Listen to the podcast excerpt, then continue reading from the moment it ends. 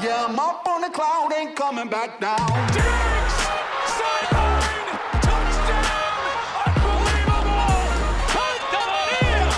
Listen up, Bobcats, because it's time for Overtime Radio, the place for high energy sports takes and debate. Here's your host, Tom Krasnowski and Jordan Wolf. Hello and welcome into Overtime Radio. Thank you for joining us here on this Sunday, March 14th. Happy Pi Day. Some things came about this week, but we're here today for Overtime. Tom Krasnowski alongside Jordan Wolf. Uh, firstly, Jordan, how was your experience in Atlantic City covering the MAAC tournament?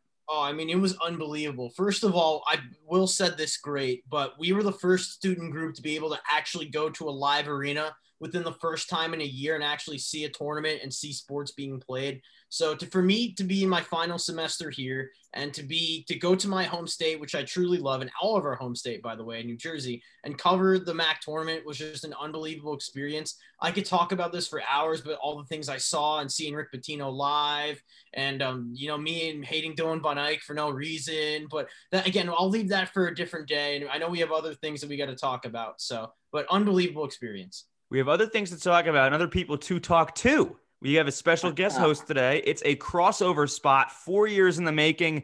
We're pleased to welcome our good friend, Jonathan Banks, to the show this week. Jonathan, how are we?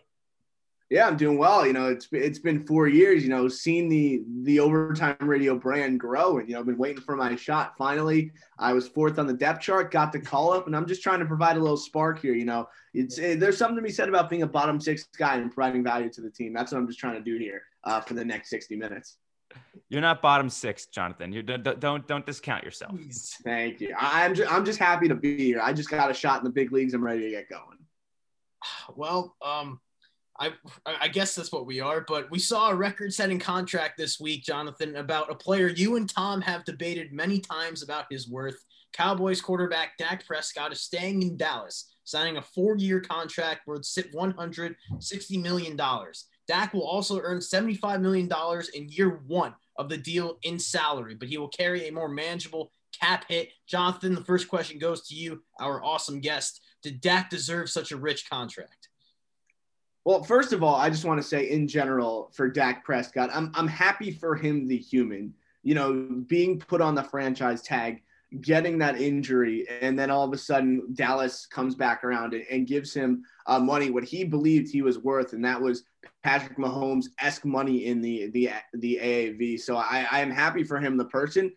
I don't think Dak Prescott is worth this amount of money. Um, Dak Prescott's a really good quarterback. He's a borderline top 10 quarterback. So you could argue that, yes, this is what quarterbacks cost these days. Um, I wouldn't put him there. I don't think he's good enough, though, to be demanding $106 million over four years with a no trade clause and a no tag provision. He's a good quarterback. He's shown that he can find ways to win um, in big moments, but he's a product of his own system. He's someone that can play very well when the pieces uh, around him are productive. And you even saw it this year with Dak Prescott. He was lighting the league up in terms of passing yards, but the Cowboys are one and three. And I'm not saying that wins and losses are a quarterback stat, but but to me, Dak Prescott is someone who needs everything perfect to to be around him for him to be productive.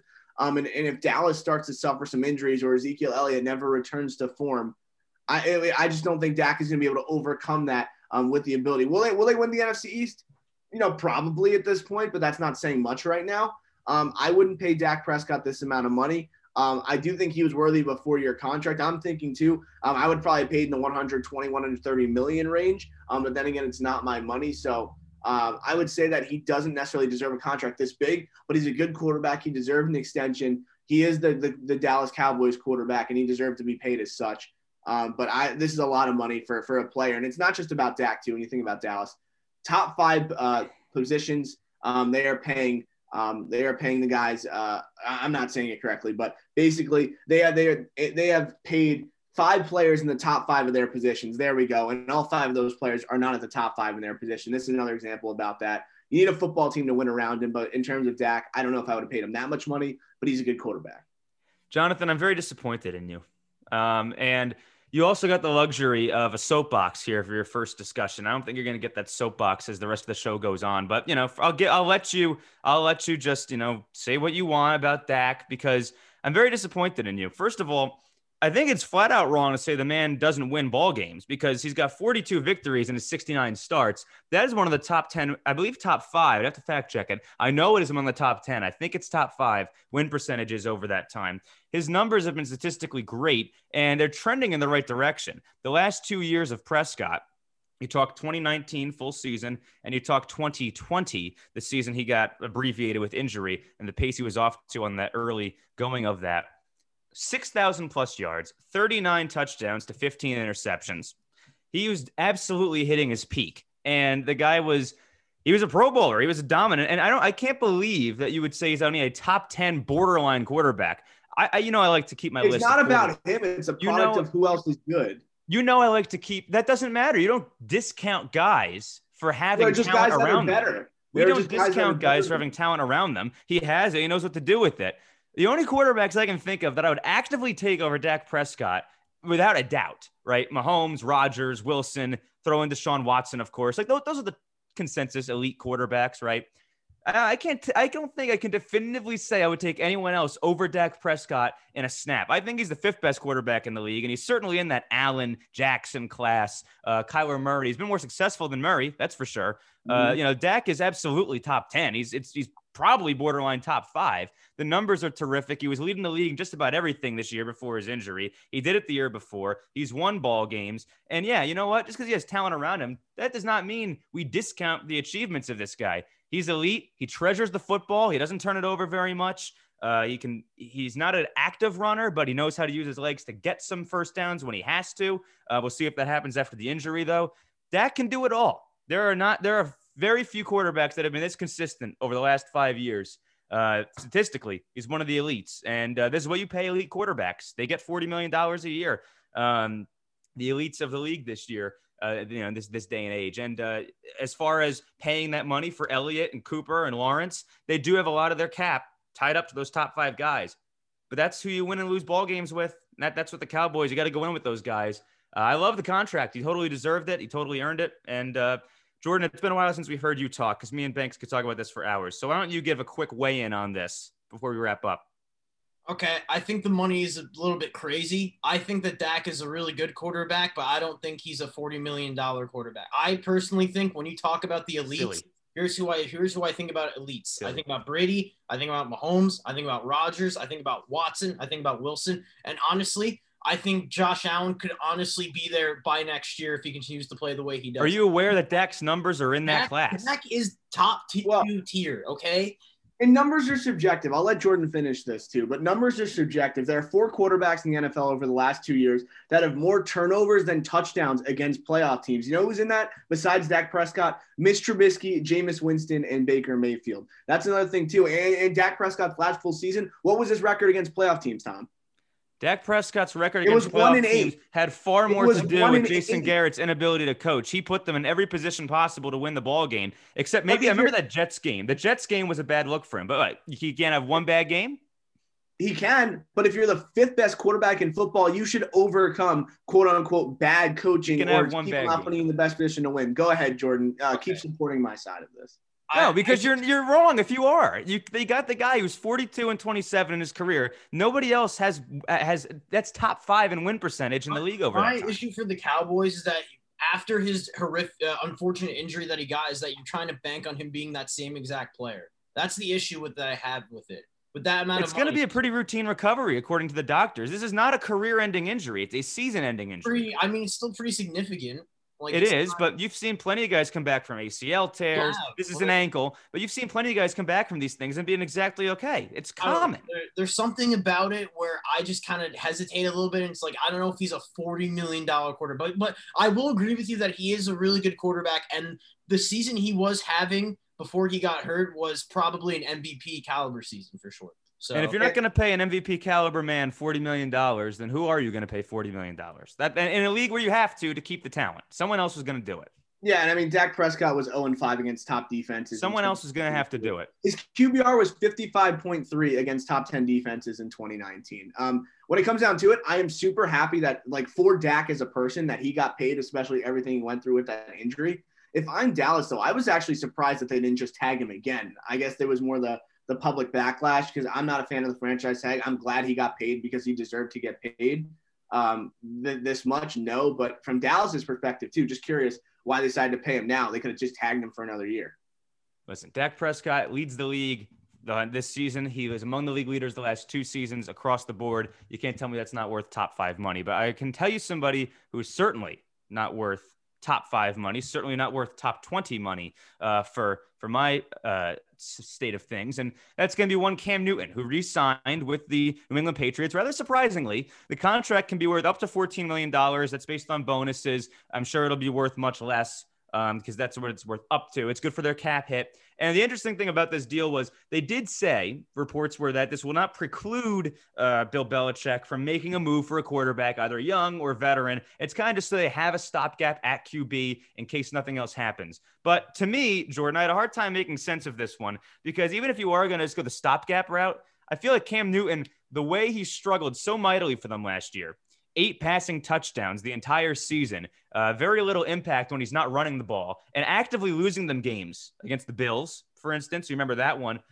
You know, I, I don't see that being as as the stopgap you'd like. They do need a stopgap before their big time move, but I don't see bringing Newton back, particularly for a reasonable amount of money. I don't see that as, as a, a good answer. That was very confusing for me. What was your take? Uh, this definitely made me uh, raise an eyebrow for sure. I remember talking to uh, in Atlantic City to Eric about this. He was trying to talk me into it. Now that I'm thinking about it, the, the more I think about it, the less sense it makes. Um, I just feel like Cam Newton made that offense as a whole worse. And I, I wish I didn't have to say that because back in 2015, we all know how good he was for the Panthers. But obviously, this version of Cam Newton is just so beaten down and he's not the same player and he cannot throw the ball accurately. And I felt like if you're the Patriots, why not go with a guy that's so familiar with your system if he was available in Jimmy Garoppolo? And I'm just a little confused of what Bill Belichick is looking for in this draft. Like there's a lot of QB talent to be had in this draft. I'm just a little surprised that he would still want to kind of chug out one more year with Cam Newton as their QB because maybe he doesn't like anyone that he sees. But for me, it just I, I don't I don't really see the benefit of it. Like we already saw what he did last year, and I don't see a significant improvement to that. So, yeah. Listen, Cam Newton's washed. Uh, he's been disinterested for years, and he's been injury prone on and off the you know on the field. He's been disinterested off the field. He is not a leader anymore. The guy never looks like he's interested on the field. We've been saying this before the big injury a couple years ago when he missed the season, and he didn't look any kind of rejuvenated from New New England since that Super Bowl appearance, which he had a direct hand in losing by not falling on the football and choosing to preserve his his uh, his status over winning the ball game. He's below 500 by a game, barely completing 60% of his passes, and part of that's because his air yards per attempt have cratered over the years. So he, that's a high completion percentage, and it's still only barely 60%. Um, only eight passing touchdowns the last two years over 17 games. Uh, interception rate went through the roof this year.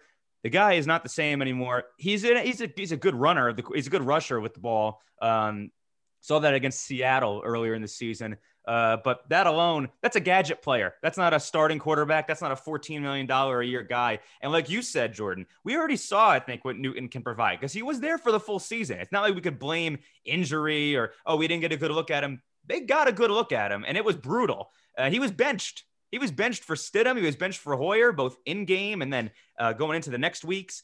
I can't imagine why they'd want this guy back. It, it's baffling to me. Jonathan, what was your what, uh, your read on that?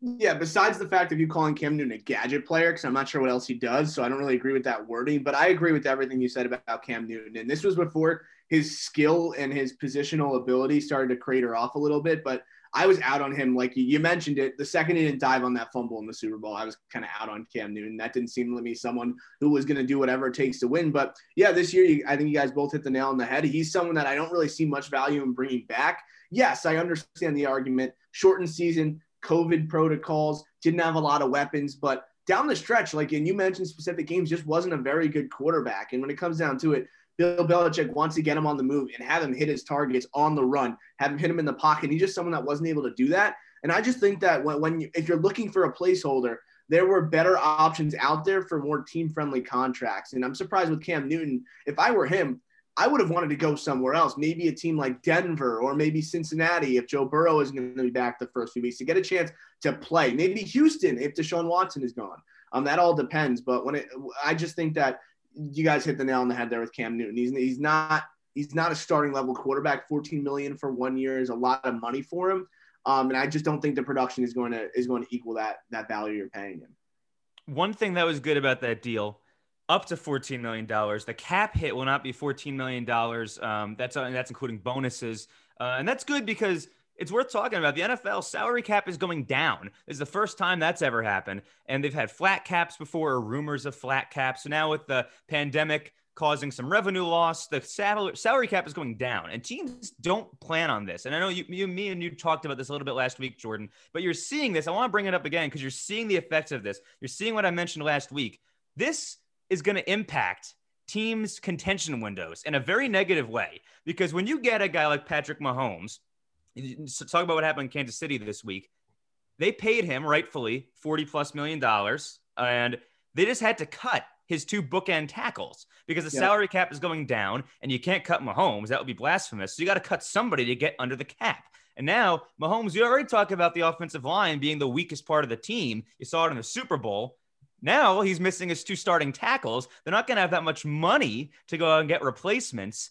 This is going to change their window. This is going to change the Steelers' window is flat out shut, as we discussed last week because of the Roethlisberger uh, drama.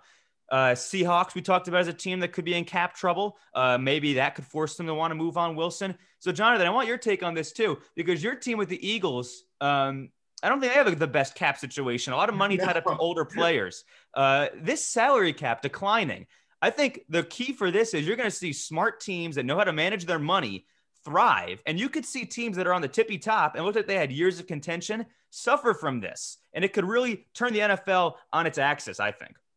Yeah, and that's something we're seeing too. You know, the last week or so, we've been seeing a lot of reports from Adam Schefter, from NFL insiders about players restructuring salaries, restructuring their bonuses, uh, their contracts. They're turning into signing bonuses um, from stuff against the cap. So you're seeing that maneuver a lot, which makes sense for teams. The players don't really care; they're getting their money. Um, but but that's happening a lot. And you look at a team like the Eagles, for example, they were projected to be a ton of money over the cap, the restructuring deals, and now a team like that specifically, they sold it all out to, to win the Super Bowl, and it was worth it because they did win. But now you have a lot of old players on a lot of expensive contracts that you necessarily can't trade without major cap hits. You already have Car- you're already paying Carson Wentz an incredible amount of money to not play for your football team next year. So it's really going to come down to that with Howie Roseman. The only thing I trust him to do at this point is manage the salary cap. That is his bread and butter. He came up as a financial analyst for NFL teams, for the Eagles specifically. He can manage the cap well. But yeah, it's going to change a lot of contention windows because there are teams you look at, like, for example, the Indianapolis Colts were in a great cap situation with a lot of money to spend. They felt they were a quarterback away. They felt Carson Wentz could be that quarterback. So they were okay taking on that money, which isn't a bad contract. Four years, 132 million, I think it was. If you believe Wentz is your guy. Okay, then. If you think but, that Prescott 4 160 is bad and you think Wentz 4 130 is reasonable, we have to have a discussion on that if that's what you well, think. It, before before last, but Wentz into Wentz before Wentz has last never year, touched Prescott's numbers except one 13 except, game season. Except what Carson Wentz being the MVP of the league, um, aside from an ACL. He was not the MVP of the league. He was on the track for it. He couldn't even finish the season. He would have won the MVP. he would have, but he didn't. So don't talk like he was. And it's been many Regardless, years since he was at that. When the come when on. the come when on the, now, bad take just, alert. What bad I'm, take alert. When I am what I'm saying is when the Eagles pay, like signed Carson Wentz to that extension, it felt like a really good value deal because of the, when the, Cowboys signed Dak Prescott to that extension. It seemed like a really good value deal because he's playing at his respective prime. It doesn't feel like that to me. Regardless, the, the point here with the salary cap, teams that are manage their salary cap well, like the Colts, they believe they can turn Carson Wentz back into what he was. That's fine, but they have the money, they have the ability to take that on. And you're seeing teams like, for example, the New Orleans Saints, who have been in that contention window forever. They have no cap space. They, they don't have the liberty to take on a veteran quarterback or the liberty to take on impact players and bring them into the fold right now because of their salary cap situation. Um, I do believe a little bit the salary cap is a facade in football. If there's a guy you want on your team, you can find a way to get them in through restructuring and things of that nature. But yes, it is going to change the contention window. That's when you look at teams like the Colts. You look at a team like the Bills, for example. They don't have a lot of money. They just re-signed Matt Milano that's going to impact what they can do. People have talked about them paying a little a bit of a premium to fix that running game, to bring in someone like Chris Carson, to bring in someone like James Conner, what what have you, whatever your opinions on those players are. It, it's going to change. Um, it's going to change how these teams manage the salary cap as everything has during the pandemic. But when it comes down to it, uh, the impact of a declining salary cap is much bigger than than people are really thinking about. And Jordan, we know Kansas City, right? I just to get back to the start of this conversation, we know as long as they have Mahomes, they're going to be a serious contender. But now, just because they paid him the money that he was rightfully worth, and with the declining salary cap, this could change things for them. They're not as strong on paper now just because of money stuff. I don't know who's going to be his bookend tackles this year. Well, the problem is, remember the Super Bowl when they weren't there and mm-hmm. they played so badly offensively? That was a big reason why. And now not having Mitchell Schwartz and I forget the and Eric Fisher, the other one that they cut, a former number one overall pick. I'm mm-hmm. a little concerned to see how Mahomes is going to be protected this year because that was a huge issue um, in the Super Bowl. And the Chiefs, I've said it all season long, have been a team that hasn't had a lot of weaknesses. And now we finally found out what the one weakness is, and it's their offensive line. So yeah, it certainly didn't get any better this offseason. That's for sure, uh, at least as of this point. But let's go into a little bit of basketball. Been uh, 20 minutes on football, which is pretty good for the offseason. Uh, let's get into a little basketball talk. First of all, thoughts on the All Star game. I kind of enjoyed the one day experience of it all because All Star weekend is kind of sometimes it drags a little bit. I, I, I don't I don't mind. Uh, I didn't mind having slam dunk contest at halftime um, and the skills competition, three point contest all one day. Kind of made it more watchable. I thought. Uh, Jordan, thoughts on making it a one day event uh, in the future? Honestly, I, I don't really mind it at all either because like it's just a bit more efficient. Like you don't have to kind of spread things out and keep things waiting. Like uh, the whole thing about it goes into this world is like a lot of people like me are very instant gratification type of people. So if you give the people what they want and you give it to them in one day and then just say, you know what, for the players' sake, to give them less risk of injury and just have more time off into the All Star break, I, I don't see why that wouldn't that would be an issue. So. Yeah. Jonathan, how about your yeah, how was your viewing experience of the one day All Star game? Yeah, I really liked it. Um, I like the structure. You're not starting things at nine o'clock at night, um, so that's always a plus. But I did like the one day, the one day movement of everything because, you know, the all for me, I prefer the skills competition, dunk contest, three point shootout more than the actual game because I hate the, the lack of defense being played in the actual game. But with everything before it and the dunk contest at halftime, you were there to you were there for the the entire night to watch the game, to care about the game, and obviously as a Sixers fan, I was less I was less interested this year because obviously Embiid and Simmons weren't able to play. Um, but I like that. But for me, the the main sticking point, and I don't know if it's on the rundown specifically, it's not. Um, the dunk contest is absolutely ridiculous these days. Um, the fact that you're not able to get at least not even just marketable players or superstars, but NBA role players. Like Anfernee Simons is a nice NBA player, but he's three or four down the bench of the Portland Trail Blazers. Um, Obi Toppin's a big name place for New York. I get it. But the dunk contest, what it once was, that was Vince Carter doing some crazy stuff. Dominique Wilkins in there. Yeah. What? The last big player to do the dunk contest and even win it was Dwight Howard with the Magic. Is, is that, am I thinking that correctly? Um, so my thought is I like the one day experience, but for me, more importantly, I'm fine with it for, to have it two days. I'm fine to have it two weeks as long as we fix what's going on with the dunk contest. Yeah, I'll, I'll, buy that. Where is LeBron James? Where is Ben Simmons? I know there's COVID this year. But, you know, think about guys who dunk the basketball. That's what we want to see. And uh, you know, I, I, think there's to a point of I don't know how many ways you can really dunk a basketball anymore. We've seen a lot of it, you know, in terms of the All Star creativity game. this year. Yeah, we saw. I, yeah, I thought I thought the contest itself. It was disappointing the players, but I think I mean they, they they tried their hardest. I mean it was somewhat entertaining, but you know it was still I enjoyed the three point contest more this year than the dunk Absolutely. contest, which, which Absolutely. is which is just an indictment of how basketball is these days. In all honesty, um, but to, from that to some real basketball and some hard hitting news that got me and Jonathan a little worried on um, on Friday night. Uh, Joel Embiid, he's going to be out for the Philadelphia 76ers two to three weeks with a hyperextended left knee. Uh, this could have been a lot worse. It certainly looked it at the beginning. He landed awkwardly on that knee. It buckled and had to be he he walked off, but he was down for a while there. The thing is, we've seen Embiid do this before. He's a very fragile kind of guy. He's been told, you know, fall and spread out, you know, the impact and and you know, because he's a fragile kind of guy. He, he's been trained on how to fall before, but this was this was a little more. This is a little serious, and this is a little concerning because we talked about Embiid in 2019 when the Sixers last looked like serious contenders, and he had also he had a couple injuries. He had lower body injuries. He also had some on and off like sicknesses that kept him out of the lineup. And the year before that, it was Phantom of the Process with his face mask. And every time down the stretch, something happens to this guy and it throws the Sixers off a little bit. So, my first question for you, Jonathan, is how devastating a loss is this for Philadelphia? Now you're not talking about a one seed potentially, which means an easier bracket. If they lose out of the one seed, they'd have to face a team like Milwaukee, Miami, Brooklyn earlier in the playoffs, which could present some problems. Yeah, it, it's it is it is a devastating loss. Um, you know, and this this might influence what the Sixers are going to do. We're going to talk a little bit about the deadline. It might influence a little bit what their thinking is. Um, but yeah, I was watching I was watching the game live, saw that happen, saw the hyperextension, and I was I was texting you at the time, Tom, and I was very nervous at, at what was happening there. But it is huge, and you know, it's not. It's more so you look at the second unit, and yeah, you're replacing an MVP candidate in Joel Embiid look, I like Tony Bradley's potential, but Tony Bradley and Dwight Howard at this point in his career, you know, and then Mike Scott coming at the four, it's not inspiring. And what what mainly it is, because for me, the regular season and seeding isn't a huge deal to me in the NBA. What it comes down to is Joel Embiid's going to be out, let's say three weeks. Then it's going to take him another one and a half, two weeks to work his way back into game shape, get familiar, get off the minutes restrictions, stop, actually play back to backs, figure out what's going on with him. And that's another month and a half where your team isn't in a groove. You're not in the right system. Everyone's not used to their role in the rotation. So it kind of just takes everything and flips it around.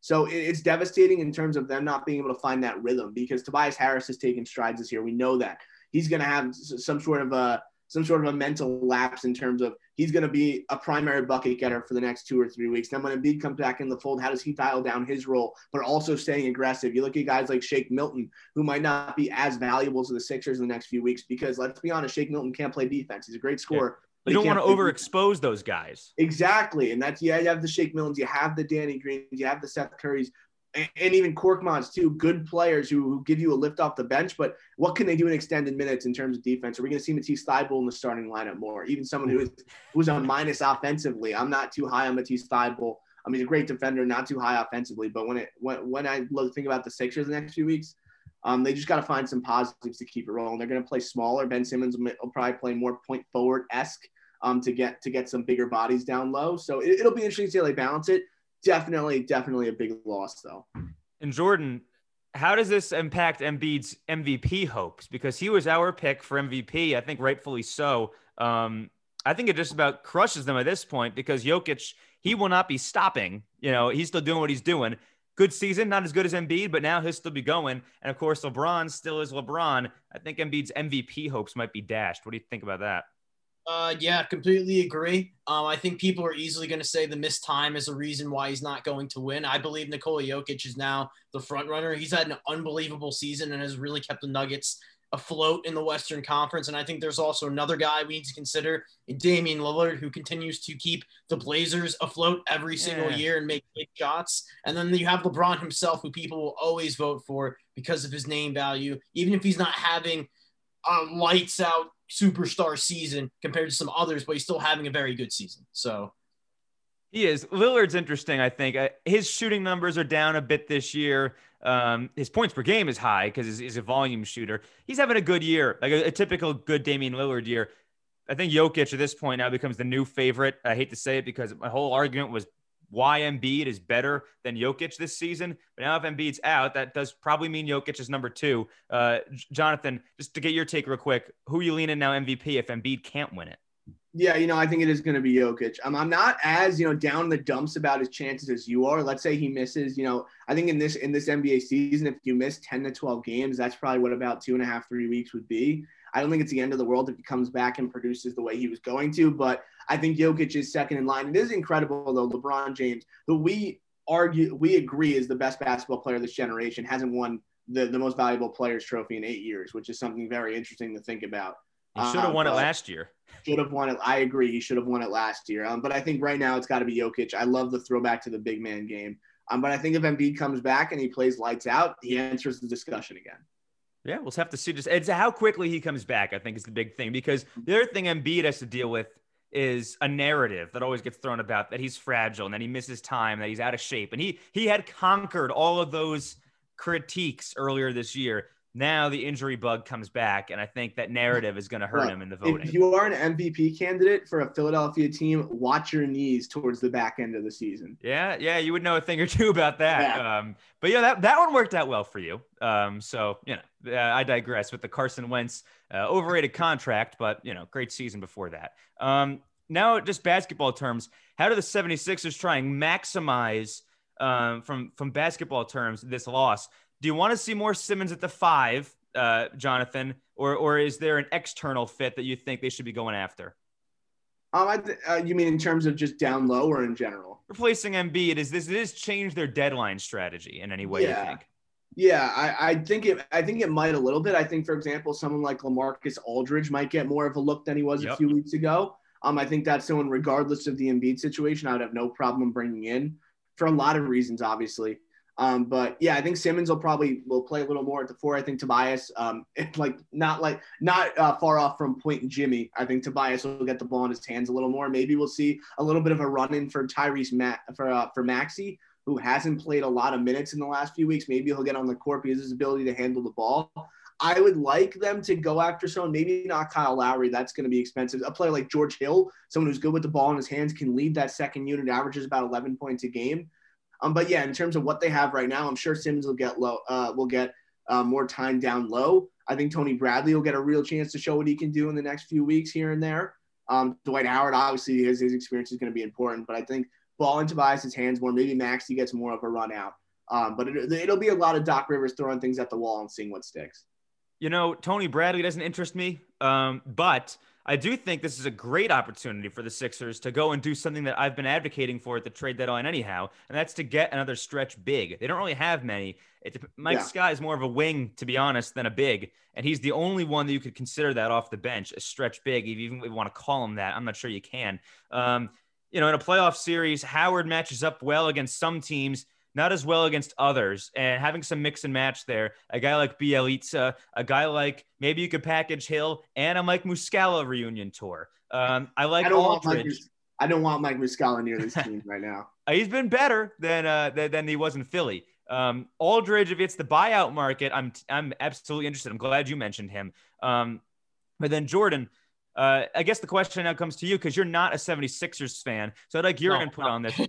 What do the Sixers have to do now at the deadline to keep pace in the East? Does this dramatically change what they should do? Should they go big or should they go uh, auxiliary pieces to try and keep their hopes alive? Well, I do think that this is one of your best rosters that you have to be equipped for something like this, but I also think it wouldn't hurt to try to go get someone who's like a, a four or a five or someone of that size who can not not no one has the some of the skill set that Joel Embiid does. But what I'm saying is like some of the actual like just big man um, characteristics that a typical big man would have. So if there's someone out there that's worth giving up assets for, then go after him. But if not, I do think this roster is good enough to keep pace. All right, Jordan, I'm going to loop back to you here. It's halfway through the season. So let's talk biggest surprise and biggest disappointment. It could be a team, could be a player, could be a trend, anything you want. Uh, give me a biggest positive surprise and a biggest disappointment this year at the halfway point of the season. Oof. Okay. Um, I have to still think about my disappointment, but my biggest surprise is clearly the Charlotte Hornets. I am really shocked about how well they have performed, especially LaMelo Ball. And we talked about it a little bit last week, but everyone around them really stepping up into their roles. And LaMelo Ball was, I think, exceeded all expectations um, in year one. And now I can imagine what he's going to be in a year three. So now we're going to go to biggest disappointment. And I think right off the bat, I'm going to say Boston Celtics. I believe that they have just failed expectations this year. They have three incredible players. You got Jaylen Brown, Jayson Tatum, Kemba Walker, but for some reason, this team still hasn't found it. And that part of that to me is due to the lack of size that they have inside the paint, besides Daniel Theis. But the other part is just because none of them could stay healthy at the same time. And as long as that's the case, there are other teams who are going to be able to exploit that because without one of those three, you could easily beat them within inside the paint. Jonathan, same question. Surprise, disappointment.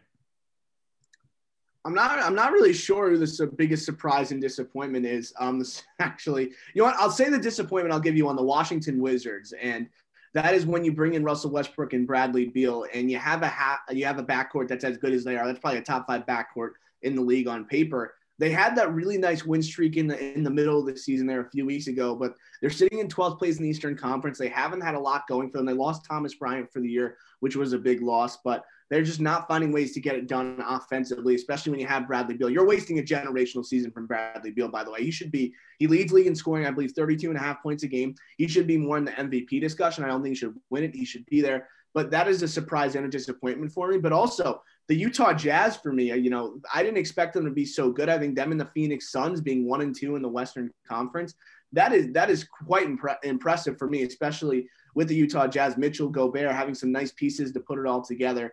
And then with the Suns, they really carried over from the bubble. It wasn't just the bubble Suns. They've shown that they could put it together. Chris Paul, maybe he should get some MVP buzz too. He's been very good. So those those that combination of those three teams probably. I don't know why I preface this this question by saying I didn't really have an answer and then listed three teams, but you know I got the Wizards, I got the the Suns and the Jazz as three teams that have surprised me. Yeah, I'd have the Suns as my biggest surprise. First of all, Paul can't be the MVP um, at 15 points a game. Uh, that's sorry. He's, he's, he's, he's been a big reason for their jump, but he can't be the MVP. If, if Jokic is having the years he's having and LeBron James is having the year he's having, but Paul is a huge reason why the Suns are the biggest uh, surprise for me. Um, I, I don't know. We talked, I talked to Jordan in the offseason about this. I thought they'd be improved. I certainly didn't think I don't even know if I had them in the playoffs. I think I had them as probably seven or eight, if that. I didn't think they'd be actively this much better, but they really have been, especially too. Their defense, we talked about a couple weeks ago, you and me, Jordan. Their defensive numbers are very high. Um, that's a credit to Ayton being a good, uh, improved paint defender, and also because you know Paul and Booker are not known for their defense.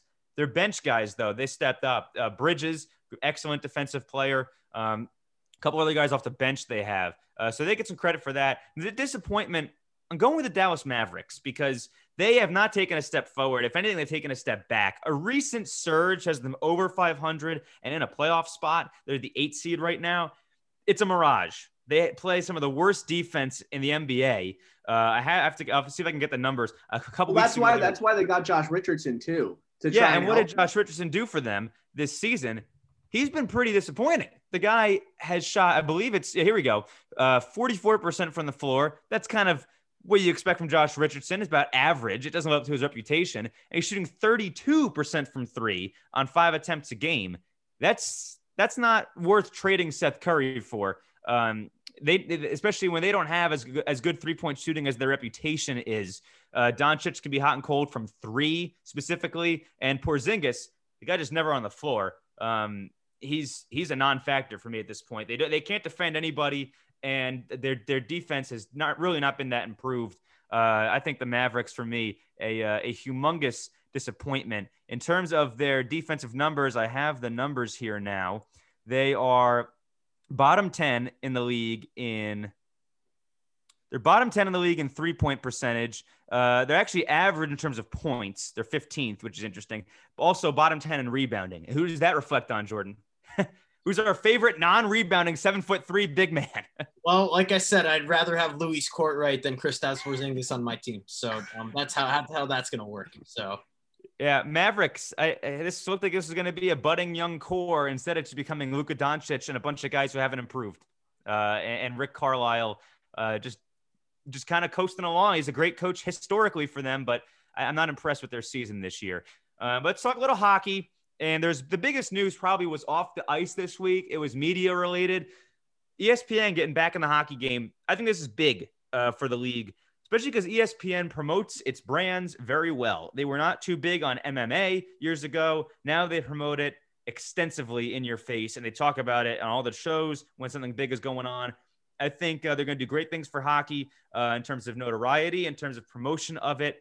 Um, the streaming component is interesting. Lots of games on ESPN Plus. That is the wave of the future. And uh, ESPN, they, to their credit, they've inc- they've increased their hockey coverage over the years. World Cup of Hockey, uh, a couple more highlights on Sports Center, a show that Jonathan Banks is very familiar with, uh, in the crease on ESPN Plus, and uh, they've hired quite a few people over the years, and they've they've got hockey guys. Chris Berman's a hockey guy. Uh, Levy, Cohn, they've got hockey people all over the network. Buccigross, yep and great written coverage with Wyshynski and Kaplan. Excellent writing. Yeah. Um, Filipovic too is very good. Yeah, excellent writing. They, have they've, they've improved their hockey over the years. They're not the anti-hockey network that some people make them out to be. Uh, NBC did a great job uh, with the outdoor games and, and, the playoffs all on their network, and they could still get in on this next deal. But I think ESPN just gives an even more broader reach. Uh, I think it's pretty exciting for the game. So, Jonathan, I'll go to you first because you did hockey at ESPN at one point. Uh, how jazzed did this make uh, people at that uh, that station feel? Yeah, you know, I get the. I'm currently not there right now, but got text from producers the day before, uh, a few days before it dropped, knowing what was coming, and everyone was very excited. One thing at ESPN too is, yeah, there wasn't a huge emphasis on hockey coverage, but that doesn't mean there aren't hockey fans working there. There are a lot of people behind the scenes that love the sport. In the Crease, which I worked on a lot, as an ESPN Plus show that puts out daily hockey highlights with Barry Melrose, Linda Cohn, Nabil uh, a bunch of different hockey people there. And what I think is great for for hockey in general is that this ESPN job, it, it, it, ESPN and, and any big network is going to do what makes them money. And the fact that they have the NHL here, they're going to they're going to have it out like the NBA, the way they cover the NBA, the way they they market college football. It's going to be the same for the NHL. It's going to be everywhere. It's going to be on ESPN. It's going to be on Sports Center. It's going to be, you know, Wednesday night hockey, Thursday night hockey, whatever it is. There's going to be a lot of hockey going on. It's just great for the league you know, originally when I think of when I think of hockey on ESPN, I think about the Keith Primeau goal uh, in the fifth overtime because that was an ESPN Steve Levy call. Um, my dad is a poster of that of that goal in our in our basement um, at home, so I always think about that. But in terms of, I think this deal really works for both sides for the NHL as well. They get into that cut with ESPN. Um, they're going to be all over SportsCenter and ESPN. ESPN Plus is going to be a must-have for hockey fans because you're going to be able to get a bunch of different games in 4.99 a month. I'm not trying to be a salesperson, but it is a steal to get all that coverage for 4.99 a month. Um, especially the way streaming's going, and you look at a lot of other places that are more expensive than that. But that's gonna that's gonna be really good for them. Um, they're gonna get a majority. I believe they get half of the Stanley Cups, and they get a conference final every year as well as playoff games. So that's gonna be awesome. Hope I can somehow still get involved with that. But it's great for ESPN. It's great for the league too because they get the exposure from ESPN and then they still have the other half of that deal where they can give to NBC, they can give to someone else, and they can really stretch out their exposure and their coverage because these networks should be working together somewhat when it comes to sharing the same rights to sports. And we saw that a little bit with the XFL. And Jordan, uh, we saw some fun stuff this week. Um, you saw the hockey people at the network being really excited about it, sharing some memories. And you also saw some of the non hockey people, like Stephen A. Smith, having some fun with this news. Uh, you know, what, how, how excited were you to uh, hear about this news? How do you think it'll help the league? Stoked. I think it will easily help the league get more of a demographic, more of a reach. Because I think hockey is one of the most fun sports out of the four major sports. It's just a really niche thing. If you're someone that's been grown up to really enjoy and like hockey, you had someone of a friend get you into it, then you're into it. But if you don't know hockey, you really don't know anything about hockey. So with ESPN, this is what I want to see different.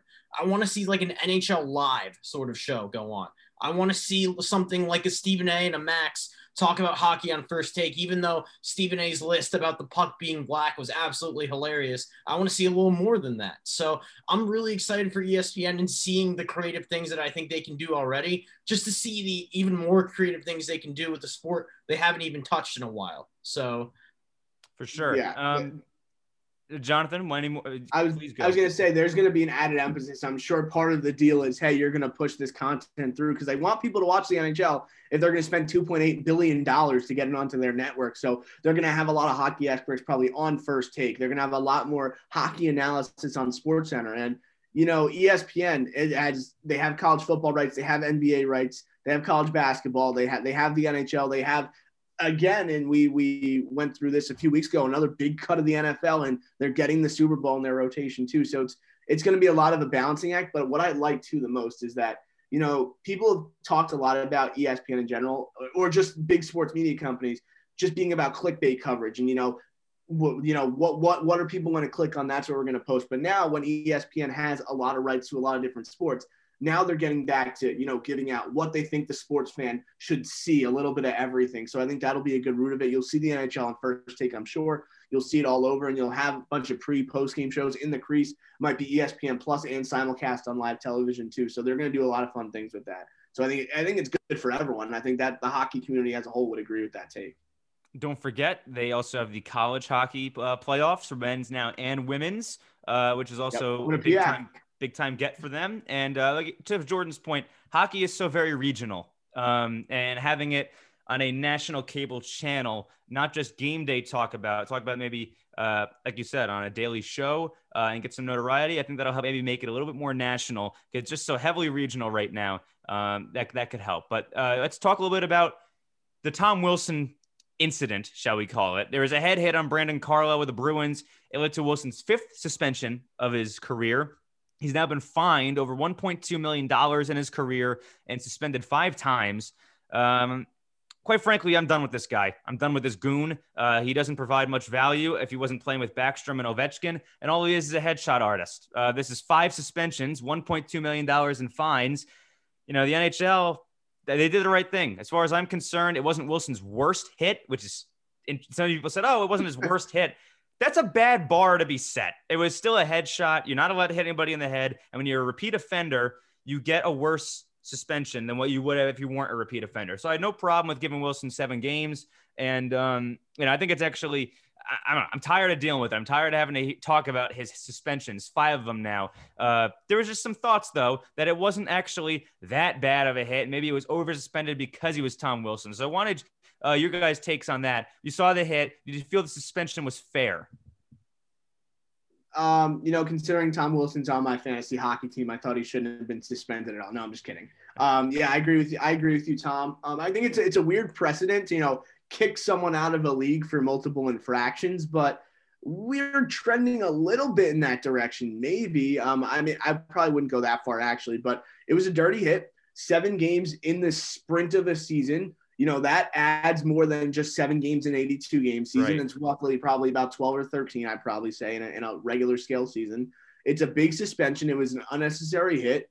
He was rightly, you know, what the discipline was correct. So I think the NHL hit the mark there. But I don't know where else you can go with Tom Wilson because he does provide value because he plays with Backstrom and Ovechkin. He knows his role and he fills it perfectly when he's not, you know, when he's not running people up. He's great. He's great. He can, he's he's a more skilled player than we give him credit for because of he does things like this. So he does it to himself. But he's a decently skilled player and I think he does have value in the league. I just don't know how they handle something like this. Maybe Jordan could help it help us out here too because when it comes down to it, you have a player that commits so many infractions, you suspend him plays well for a few months and does something else again. You don't know where the line can officially be drawn. Um, but it is a precarious situation. This reminds me of players like Sean Avery and Riley Cote. Um, but Tom yeah, Wilson more, those guys aren't those players. They're not skilled players. This isn't right. like Marchand or Chris Pronger who was suspended eight times. You know, they when they were suspended, Marchand has been suspended before. Wilson, I don't know. I think I think he's just coasting on Ovechkin and Backstrom. I think you put him anywhere else. At that point, he's just a goon. And uh, you know that I don't know. I, I don't see him in the same class as. Too. I don't see him in the same class as oh you know Marchand, Pronger. You know they're, they're great players that get suspended because they, they, they're on the edge. Too. Wilson's an actively dirty player. Yeah, he was also which is crazy too. He's also a first round pick. Um, which kind of shows, and he's a, he can score 20 goals too. He can score probably 15 goals on a bad line as well. He's a skilled NHL player. Jordan, what, what do you think about that? Uh, you know, you guys kind of said it all. I mean, to me, I, I was one of the few that actually, for some reason, did not did not get the chance to see the hit. But there, from what I've heard, it seems like Tom Wilson was suspended more on of things he's done in the past, and because of his premature reputation, the NHL's like, all right, we're, we're kind of done with this. But Tom's right in the sense that I think he is coasting on the sense of Backstrom and Ovechkin, and I think that he's just a name value on that team because of the things that he does from the physical standpoint. But we all know that Backstrom does the assists and Ovechkin does the goals. And I just think that um, at some point, in the, if you're the NHL, when do you say enough is enough with Tom Wilson? Because he's suspended, but he's still going to come back and probably do the same thing. So you got to have some type of like punishment or something to think of where it's like, all right, like like give him something real seriously substantial. Because for Tom Wilson, this is probably a slap on the wrist. Like he's like, look, I've been suspended like six times already or whatever. So just give me another suspension. I'm not really gonna care or learn anything. So it's yeah. kind of like that mentality. He's the modern day McSorley with Gretzky and the modern day McCarty uh, on that Red Wings team, and that's not you know not a great place to be. You know, he, he gets suspended more than they did. He gets he gets paid, he gets paid a lot of money to, to carry out said role. He's probably more than okay with it. He won he's won a cup in the process. Yeah, Tom well, Wilson's a, a high a higher Patrick Hornqvist to me. Well, Jonathan, let's dive in now to our team because it is actually one of the bigger stories in the league, and it just so happens to be we have you on right now. Uh, it's great timing. Uh, I'll preface this first too. I'm very worried about the Philadelphia Flyers. Uh, as far as I'm concerned, they're not Stanley Cup contenders this season. And the more alarming trend for me, I posted this last night on Twitter, that the Flyers appear to me they've taken a step back into that 2013 to 2018 kind of team that we saw there where they're in the playoffs one year, they're out the next. And it's the way they're going about it that's scary for me. No defense, goalie carousel, falling behind early in games, just interested enough to keep you around, ultimately disappointing you. And what is that? That is mediocrity. It's out in the first round, missing the playoffs. It's not getting a high pick, and it's not winning a Stanley Cup and making a cup a, a conference final. I worry that this team with Giroux and Voracek still producing in their early 30s, but the kids taking a step back. By the time those kids grow, as they should, grow from this uh, adversity, by that point, now the vets might be too old. I wonder if this team might have missed its ideal season to strike, which I feel is this season and last season. Windows are shorter than we give them credit for uh, all the time. And I think the window right now for the Flyers, it was this year and it was last year. And I think you're going to look at it as a missed opportunity because while I have confidence that Carter Hart will rebound because he's terrific, he's the best goalie prospect in the nation at one point he will rebound, but will it be too late? And that, that that's my main concern right now. The Flyers, to me, look like they've devolved into that mess of team that we knew in the mid 2010s. I'm very concerned. Yeah, I mean, you hit the nail on the head. I can't debate that because I agree with you 100%. And just let's take last night's game into context. That's a microcosm of the issue. Um, and you know, you, are playing the Capitals. The Capitals are a good hockey team. We're not. It's not to knock the Washington Capitals, but you give up two extremely soft goals early Brian Elliott comes out, Carter Hart comes in after he gives up the third goal, and then you know they lull you to sleep. They're hanging around, and then the game gets put to bed. And then all of a sudden they're like, wait, four minutes left. Let's score two goals to make it a one goal game. Then let's just miss a chance with under a minute left. But it comes down to it. You're exactly right. I am worried about them. Um, I'm not worried particularly about Carter Hart specifically um, because like you said, he, was the best. He was the best goaltending prospect in the nation. He's it's natural for a young goaltender to work through this. Carey Price had seasons like this. Every good young goaltender has seasons of adversity. It's just the problem is you can't ride Brian Elliott for too long, which is one problem that you have. And then it doesn't help that their defense is absolutely putrid. It's absolutely putrid. And you look at a player like Ekholm that they've been talking about bringing in, that's going to cost Gotcha probably going to cost a few firsts, maybe maybe a young forward but they need to do something about that because you didn't, I didn't realize how important Matt Niskanen was for the Philadelphia Flyers until he was gone. And that, that's something that they have to, to figure out. I'm worried about them for this year. I thousand percent agree about their window. The fact that they were the number one seed last year, obviously number one seed, you want to put that in air, air quotes, but they were a very good team last year, ready to strike. Um, they, they went out in game seven to the Islanders. I was still, I'm still disappointed how they performed in that game, but right when it comes down to this year, they have this year. I think I could give them a little credit next year too, but they're really putting themselves behind the eight ball here, and especially with such a hard division to play in. And right now they're lounging in that fourth and fifth spot. It's not looking promising for a team that we thought was going to easily make the playoffs and contend for the division title. I got a point. I'll lead it into Jordan too. I think timing is key here for the Flyers, and why I keep saying it's the window. I'm concerned about it. This was supposed to be the years when Pittsburgh and Washington took a bit of a step back. Boston as well. They've overperformed, though, to their credit. Um, by next year, you're looking at the Rangers and the Devils improving. By two, three years, you're looking at them maybe being a consistent playoff team. Everything I'm not worried about the Devils. Sorry, Jordan. May, no, oh, you, they'll, they'll, they'll, have, they'll have improved. And also, you go back to normal divisions. That means Carolina, who all of a sudden is they're right there with the Lightning in the Central. Yes. Underrated story of the year. The, Hurricanes are consistent, and they're in the division, the normal division for the Flyers. Boston's out, yeah, but Carolina comes in, and they're they're almost as good this year, which is really saying something. The, the, the way the, this is the window for the Flyers. This was their chance to strike. They haven't taken it. I'm very concerned. They're just going to be a very good team, and I think we might have we might have overrated them last year because uh, everybody might have been playing over their heads more so than that being their true talent level. Some of these young kids haven't taken the step forward. So, Jordan, I want your perspective as a non-Philly fan. Um, how you evaluate the Flyers? Are they did we overrate them last year? Are they worse right now than they really are? Like, what what? How do you evaluate them in terms of their championship window? I, I think it's closed. I, I, can't believe I'm saying it, but I think it's closed. Uh, it's this is such a tough situation because the heights that you were at last year to how hot you were going into the bubble and the height and the fall that you are at right now it, it's just so it's so mind blowing to me because I didn't think this would happen to this team. I thought they were really loaded and really prepared, and maybe part of that is due to the coaching of Alain Vigneault because when he was with the Rangers, he got them to those heights, but then the fall was so massive that he eventually ended up getting fired. So I don't know what you want to do with him, but I think in the sense it's just like the defense, like you said, is a huge hole. And, and Carter Hart was the golden goose. He was that guy, and he's just not performing to that level right now. So you got to kind of switch between him and Brian Elliott. And it's like, what do you get from them each and every night? And then on top of that, you got guys like Giroux and Couturier and other guys, the older guys that they're all performing. That's the thing. Yeah. They're all performing. The kids are not. No. Well, you have a few kids that are. Yeah, okay. Joe, Joel Farabee can score Yeah. uh can score score a goal a game, but you're getting stuff from Van Riemsdyk, Giroux, Voracek, Couturier, uh, you know, uh, Gosh Despair having some life. Yes, And five yet- goals in his last 10 games, five goals. And then I know what you're talking about too, because Nolan Patrick scored yesterday. That was his first point in 17 games. And And Lindblom has not scored since the Right. second game of the season.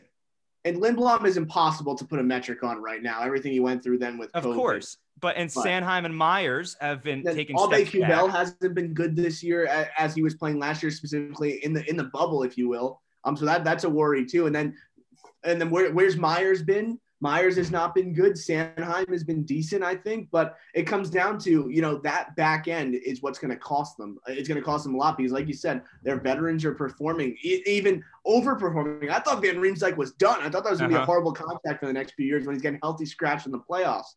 But they they they found a way to stay relevant, um, but they're teetering upon that you know back to what they once were.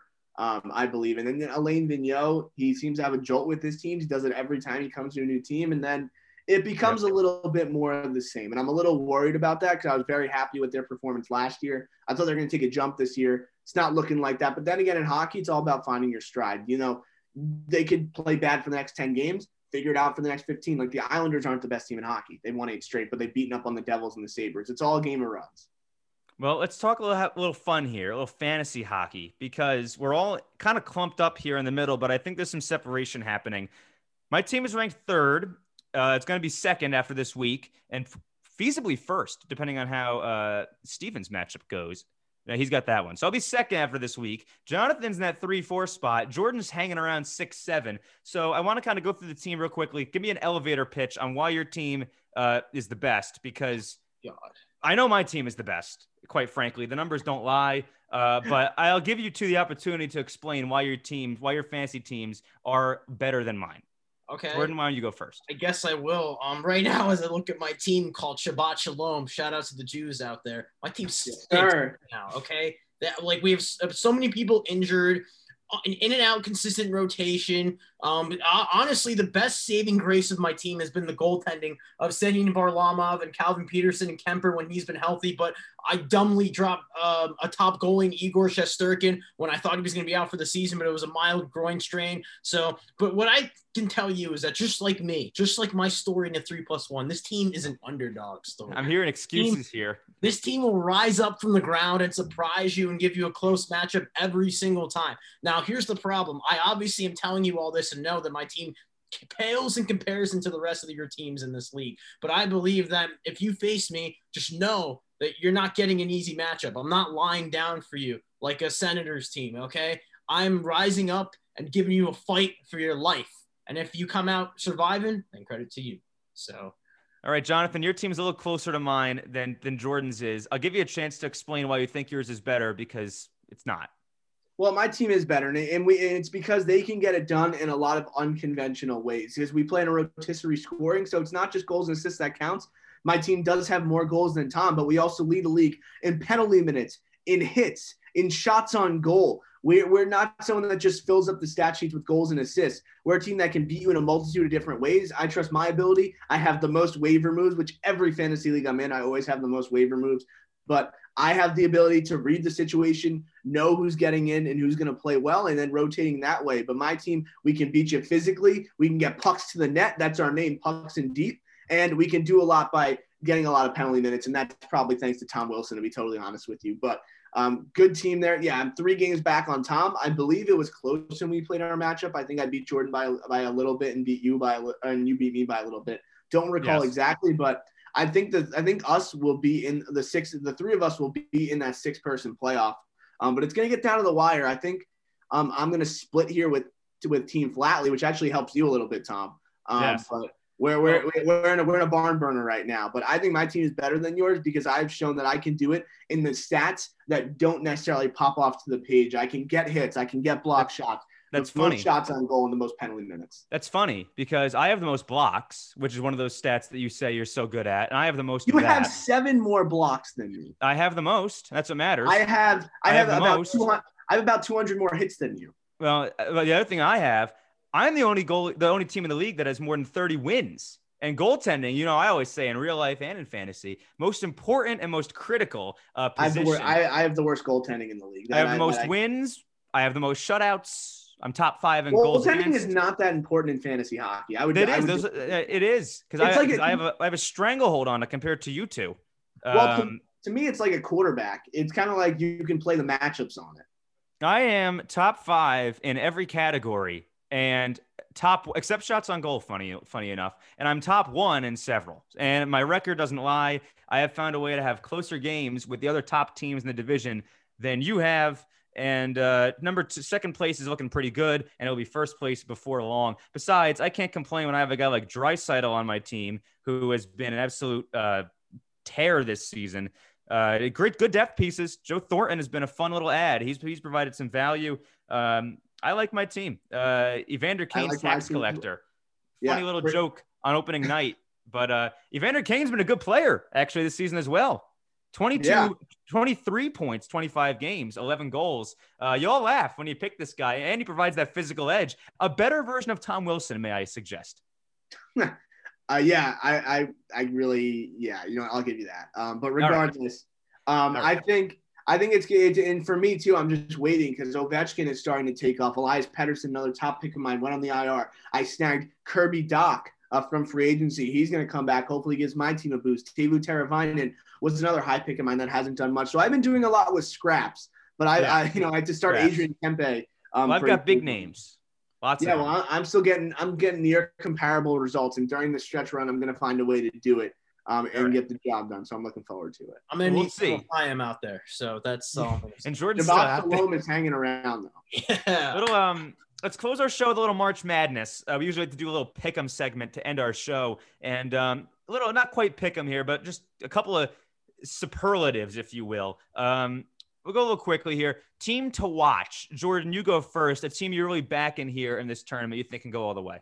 Ooh, a team that I am really backing here that is on right now is, are the Illinois Fighting Illini. The last time they have been in the NCAA tournament is 2013. This year, they are incredible. They're ranked third in the nation. They are 22 and six, six game win streak, beating two top five teams such as Iowa, who has Luka Garza, one of the best players in the country. Michigan, a player, they had a player, Isaiah Livers, who just got hurt, but another really good team. They have the second best scoring offense in the Big Ten. They lead the Big Ten in shooting percentage with shooting 50%. They are rebounding studs. They lead the Big Ten in offensive rebounding, 40.4 per game, defensive rebounding, 30 per game. And they also, like I just said before, last time they were in the tournament, 2013. This is a team that is dangerous, has two really good players like Kofi Cockburn, and I cannot pronounce the other guard's name, but that is on me. But this Illinois team is one to watch that can easily, to me, get to the Final Four. uh jonathan team to watch in this that could be interpreted a lot of different ways Yeah, how'd you interpret it And I think you see on the rundown how I I interpreted it. Um, but I agree. I first of all, Illinois is probably going to be one of my picks to win it. It could be my pick to win it all. I agree with everything Jordan said. My team to watch is Georgetown, and this is not just because I- grew up a Georgetown Hoyas fan. My dad went to Georgetown for dental school. Fun facts. That's why I always been partial to the Hoyas. But it's very interesting. You know, you don't usually see the winner of the Big East steal a bid, and that's exactly what Georgetown did. And the, the question that you have to ask yourself when you're filling out your bracket can you be too hot going into an, an NCAA tournament, fall flat on your face? Because the Hoyas beat Marquette, beat a ranked Villanova. Yes, they were missing Collin Gillespie, Gillespie. Still a big win there. Then they beat Seton Hall, who was on the bubble, and they beat number 17 Creighton, and then just beat them 73 to 48, destroyed them. So I'm looking to watch to see what what they're going to do because they can score in a multitude of ways, especially after losing some big name players like Mac McClung to Texas Tech. They've shown that they can hang around, had an average season, but they've won the last four games. They're going to be scorching into the tournament. They'll probably be around 11 or a 12 seed, which makes, you know, they, they could be a very trendy upset pick, especially to potentially get to the Sweet 16, because we're going to get to this. A lot of the Blue Bloods aren't there this year. They aren't as good. So that could cause a lot of, you know, 10 through 14s to possibly make a little run here. So I'm looking at Georgetown to be one of those teams. Think they might lose um, in that second round, but they're going to be a very trendy pick come a few days from now. For sure. I'm going to go Iowa as my team to watch. Uh, it would have been Michigan, but I've been deterred by current and recent events with the Wolverines. So I don't like the fight. I no, other than injuries and bad losses. I'll get into them later because they're another superlative I have. Iowa, though, I like what I see from them with the fact that Garza is pretty unguardable. He's a stretch five, but he can also go down low. Uh, gonna be tough to guard him. Um, one on one. And they have a host of three point shooters they can go to as well, above average three point shooting team. They're a modern uh, team in that way. They can have the guy who does it in the paint. They can also shoot it from three. I don't see too many mid range shots from them. They're a modern dream. Uh, so for that, I like Iowa. Uh, sleeper team, I'm going to go with this one first uh, or wrap it a little quick. I'll go BYU because everyone knows how good Gonzaga has been. BYU had a lead on them in a playoff game. And half of BYU's losses this year have come to the Zags, who are very good. And we know this, they're undefeated. But BYU, other than that, they've beaten up just about everybody. They're a team also, modern. They got three guys who are over 11 points per game. They're a pretty good rebounding team. And also, again, 37% from three um, and 48% from the floor while holding their opponents to 40.9%. That's a good defense, too. Uh, total scoring 78 points per game for BYU, opponents 68. I like that differential. I think BYU, uh, again, I don't know too much about the rest of their conference. Maybe that has something to do with those numbers, but the fact they were able to play close with a legendary, supposedly Gonzaga team this year, I think BYU could be a sleeper team to watch. Jordan, give me a sleeper. All right. Well, you kind of criticized my sleeper before, Tom, but I'm still going to stick with it. That is the Texas Longhorns, who just won their first Big 12 title, which I can't believe that's actually a fact. But this team just has sleeper all over it. They're not exactly a team that's going to that lights up the conference, but they're a really good, solid team. And there are two teams there that are better than them in Oklahoma State and Baylor, who are two top five teams, and then they just beat Texas Tech by a point in what was an unbelievable game that I watched from my hotel room in Atlantic City. Unreal. But they have a guy, Matt Coleman, fourth in Big 12 in assists. Jericho Sims leads the Big 12 in field goal percentage. The guy shoots 68% or averages from the field. That's ridiculous. Fourth in the Big 12 in team points per game, third in the Big 12 in team field goal percentage, second in three point percentage, and they lead the Big 12 in defensive rebounding as well as total rebounds. So this team is a team that will give teams a big game to play. They could surprise you and they can honestly beat you. Tough to call the Big 12 champion a sleeper, although uh, you have some reasons for it. Uh, Jordan, uh, Jonathan, I should say, a sleeper team. Let's go. Yeah, I went a similar route um, as Jordan did by picking a conference champion. I went with Georgia Tech. Um, they have the ACC Player of the Year, the ACC Player of the Year playing for Georgia Tech. That is something that's a little weird to say, but it's Moses Wright, um, averaging 17 and 8. Um, what I like most about Georgia Tech is that this guy's averaging 17 and 8. He was the ACC Player of the Year in his last seven games. He's been averaging 22.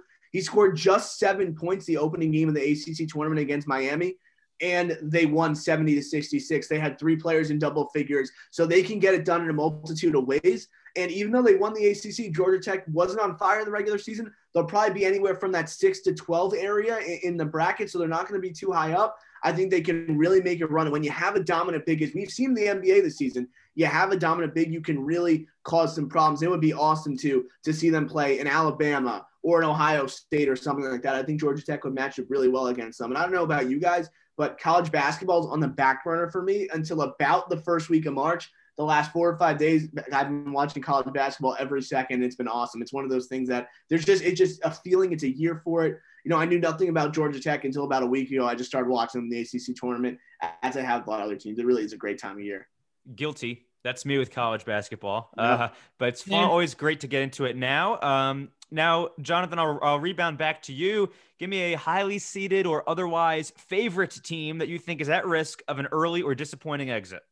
I'm going to be honest. I think a lot of one and two seeds are at risk here of uh, of not making it far. I think this will be maybe the furthest thing from chalk we've seen in a while due to the season, due to what's happening um, in, in college basketball. But when I'm looking for a team that won't make it far, and this is no disrespect to the Houston Cougars, um, but when I look at a team that's not going far, I think about how how they've been challenged throughout the year. Not a lot of out of conference play, and you look at Houston, Wichita State, Memphis, those are the only teams that they played with double digit wins in the conference. They have SMU. They're playing Cincinnati um, later to, later today when this is being recorded in the championship game. But I look at a team there, and they they are deep. They have they have three players that, that average double digits, three more that average eight or nine points a game. But you know when you're looking for an upset, you look at a team that hasn't been tested a lot this year, and Houston 15-0 at home five and three on the road. That's a lot of blowout wins, and they're not able to get it done away from their home court. And obviously, neutral venue getting tested in the NCAA tournament. I'm looking for them to probably lose in that second round game. Maybe they play a Georgia Tech as a seventh. That would be interesting for me. I go with Georgia Tech there, but Houston for me, I'm not really sold on what they're doing right now. Jordan, this one's going to be controversial. I, I'd love to hear it. Give it to me this season they have been dominant. This season they have a player in Jalen Suggs who could be a potential really amazing player in the NBA. But I'm basing this off of the fact that in the tournament itself, Gonzaga never goes to a title game. They never have that prominent success. And for some reason, to me, when I see this team, I see the same exact thing happening. Even though they've done an outstanding job all season long, I am picking Gonzaga. Maybe it's that BYU thing that I mentioned. Hopefully, I'll take some credit for that. I'm going to go Michigan. I mentioned that earlier. They were going to be my team to win it all this year. I was so in on Michigan. I love the three pronged approach with Wagner. Uh, they also have another guy who's big. I happen to forget his name. And they also have Isaiah Livers, who they can do it all. They can shoot, they can get down inside, they rebound, they play good defense. They're just dominating this year. Everything is crashing and burning at the end. Two bad losses uh, down the stretch. Then there was a weird fight on the sideline. Then Isaiah Livers gets suspended or injured, I should say, excuse me. Bad vibes going on with Michigan right now. Bad vibes. Uh, and you don't like bad vibes going into a tournament. Um, they remind me of how Michigan State has burned me years and years and years of disappointment in the first round or second round after I picked them to go to the Final Four. And that's right now. Michigan is going full Michigan State, and I don't like that. So Michigan is giving me some pause after such a great season. It's all crashing and burning at the end, and uh, that that worries me. That worries me. Uh, I want one more question before we go. Um, excited or disappointed, guys? That Duke, Kentucky, not going to make it. UNC is a lower seed than usual. I love that we've had a top 10 that's been fluctuating this year. Alabama getting in there, Ohio State getting in there, these football schools, Iowa, Illinois, um, and of course Gonzaga. I think it's been a lot of fun to give us something different. Um, I'm really looking forward to a topsy turvy tournament this year. Jordan? Uh, really quickly, uh, Duke and Kentucky combined eight national championships. We want something different. We're going to get something different. I'm all about that, and I can't wait to see it. Absolutely. I mean, at the root of it, you know, March Madness is all about the stories. We are sports fans that love stories, great stories. Duke and Kentucky winning again. It's not as great of a story as, you know, a team that has no business running into the Elite Eight in the Final Four getting there. We're going to see a lot of schools and teams that just want it badly more than anything, put it all in line on the floor. You love to see that. Love when mid majors succeed. And Duke and Kentucky not in there, UNC lower than usual, really opens the floor for some of those teams to make a run. I love it. For sure. That's all the time we have here on Overtime. It was great having Jonathan Banks on as a guest. Uh, like I said, four years in the running, but here, here it is, and uh, I hope you had a good time. I hope you had a good time. Absolutely. And uh, look forward to next week's show. Me and Jordan will be back. We'll have our full MLB season preview that we've been teasing for a few weeks. It's finally happening next week. We'll talk a little baseball and, of course, the latest updates from March Madness. It'll be in full swing. So, for Jonathan Banks, Jordan Wolf, this is Tom Krasnowski signing off Overtime Radio. Stay safe, everybody.